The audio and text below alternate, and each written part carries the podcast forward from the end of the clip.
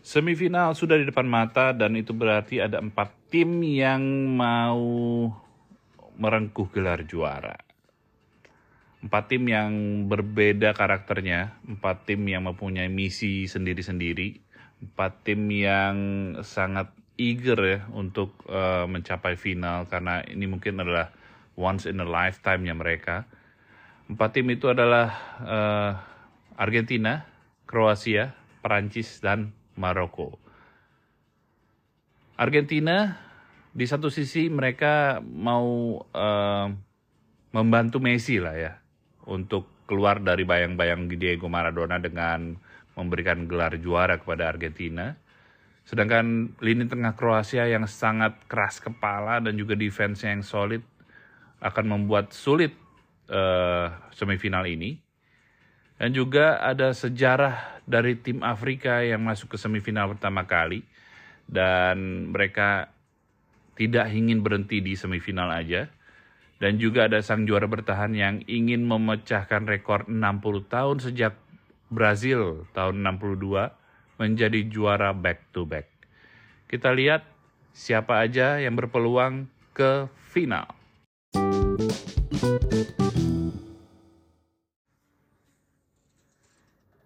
Kita mulai dengan semifinal pertama yang akan mempertemukan Argentina dengan Kroasia.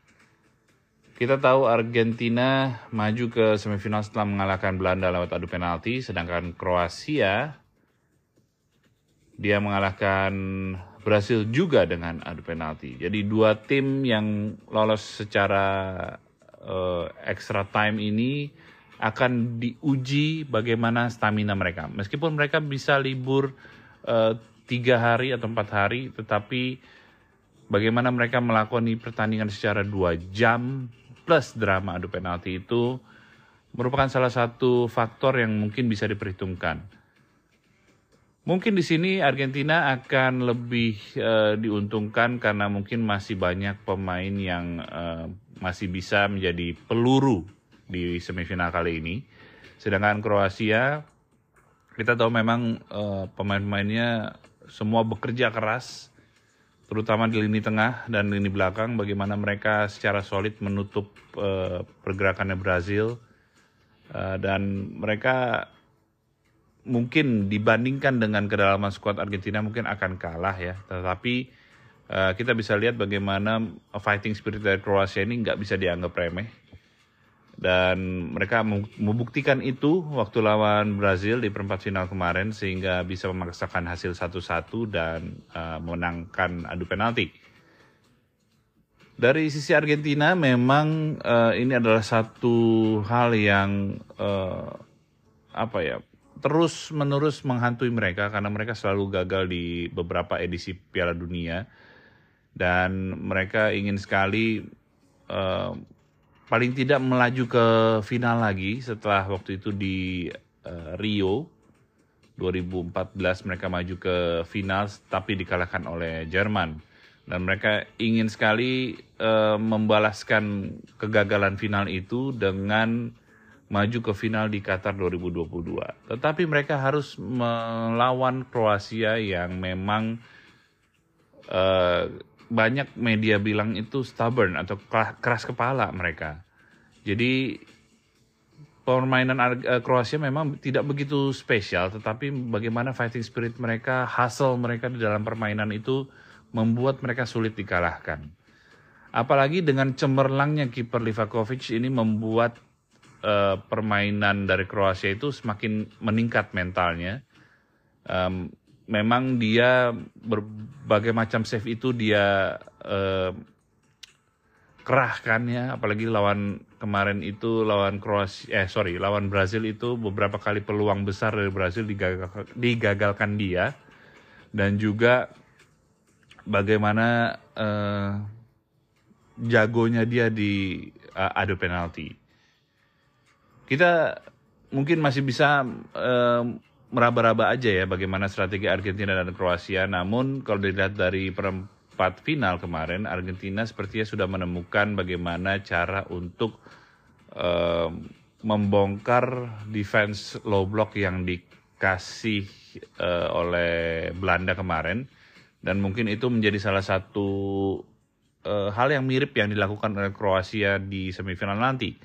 Karena Kroasia sudah pasti akan uh, bermain dengan pertahanan yang solid, mengurung Messi dan kawan-kawan supaya mereka tidak bisa me menggunakan peluang mereka untuk uh, menjadikannya gol dan melaju ke final. Tapi di balik itu semua, uh, sebagaimana banyak intrik-intrik yang terjadi di lapangan, ada juga uh, faktor non teknis mungkin yang bisa juga uh, mengganggu. Salah satunya adalah di tim Argentina Bagaimana sampai sekarang belum ada keputusan dari Komisi Disiplin FIFA yang uh, kemarin menginvestigasi pertandingan Argentina melawan Belanda yang mengikut sertakan Emiliano Martinez, Lionel Messi, dan juga Leandro Paredes yang dianggap memprovokasi Belanda. Dan kabarnya kalau itu benar terjadi dan itu terbukti, mereka bisa absen di semifinal ini. Bakal menjadi satu kerugian yang besar bagi Argentina karena kehilangan tiga pemain itu kalau itu terjadi, tetapi Argentina harus tetap fokus karena siapa pun yang turun mereka mempunyai kualitas yang hampir sama. Meskipun uh, kehilangan Messi akan membuat uh, satu kehilangan besar bagi Argentina, tetapi bagaimana mereka uh, harus tetap fokus untuk mencapai final. Kalaupun tiga pemain itu nggak ada uh, bukan tidak mungkin final uh, mereka akan bermain kembali kalau misalnya mereka masuk uh, final ya. Sedangkan Kroasia uh, mereka dibayangi rekor yang kurang menyenangkan di final. Jadi semaksimal mungkin mereka maju ke semifinal ini juga mereka masih dihantui kegagalan dari Piala Dunia sebelumnya. Bagaimana mereka kalah di Prancis. Uh, sorry di Rusia oleh Prancis sorry ya tapi itu um, mental yang mungkin bisa di uh, ini ya di abaikan sepertinya oleh Luka Modric dan kawan-kawan kalau mereka memang uh, serius untuk maju ke final lagi berturut-turut untuk misalnya untuk balas dendam ke Prancis itu bisa menjadi satu kekuatan dari Kroasia. Karena Prancis juga di semifinal kedua berpeluang untuk melaju ke final lagi. Uh, mereka akan menghadapi Maroko yang luar biasa. Uh, Maroko sampai ke semifinal ini tidak ada yang menyangka dan banyak yang dipandang sebelah mata ya Maroko ini. Tapi mereka membuktikan kelas mereka untuk maju ke babak semifinal dengan mengalahkan uh, tim-tim yang luar biasa seperti Spanyol dan Portugal. Dan Prancis juga uh, memang menjadi satu kekuatan dan satu favorit di turnamen ini dari awal bersama dengan Argentina dan uh, ini juga membuktikan bahwa tanpa adanya N'Golo Kante, Paul Pogba dan Karim Benzema, Prancis masih menjadi kekuatan yang menakutkan. Ini bisa mungkin terjadi di semifinal kedua melawan Maroko karena Maroko uh, disinyalir akan tampil tanpa beberapa pemain kuncinya karena kita tahu kemarin Roman Saiz dan Hakim Ziyech juga harus ditarik keluar pada babak perempat final melawan Portugal. Jadi kita masih belum tahu bagaimana uh, kekuatan dari Maroko. Tetapi uh, kita juga nggak bisa eh, pandang sebelah mata juga bagaimana kekuatan Prancis juga akan timpang sepertinya karena kabarnya Dayo Upamecano dan juga eh, Chouameni tidak ikut latihan terakhir kemarin. Mungkin ini menjadi satu blessing in disguise untuk Maroko dan uh, mungkin juga buat Prancis ya bagaimana mereka harus menghadapi Maroko yang militan sekali tanpa beberapa pemainnya. Kalau Maroko sendiri memang uh, mengandalkan kolektivitas dari timnya, bagaimana mereka mengunci pertahanan yang sampai saat ini mereka hanya kebobolan satu gol aja dan itu pun gol yang kemasukan ke gawang Bono adalah gol bunuh diri. Jadi belum ada pemain lawan yang bisa membobol gawang Bono. Ini menjadi satu rising star ya. Kemarin gue bilang bahwa kiper dari Maroko ini menjadi satu bintang di Piala Dunia kali ini karena hanya kebobolan satu gol sampai babak semifinal. Gimana dia akan menghadapi Kylian Mbappe, Olivier Giroud, Antoine Griezmann, dan eh, teman-teman uh, yang lainnya Dembele itu mereka pasti akan uh, membombardir gawang Maroko. Jadi bagaimana Maroko ini mempersiapkan pertahanannya dan mencari cara untuk keluar dari tekanan uh, Prancis yang sudah pasti akan uh, luar biasa gitu. Kita tahu bagaimana uh, beberapa pemain memang lagi on top formnya seperti Mbappe, Giroud sebagai top skor Prancis apalagi.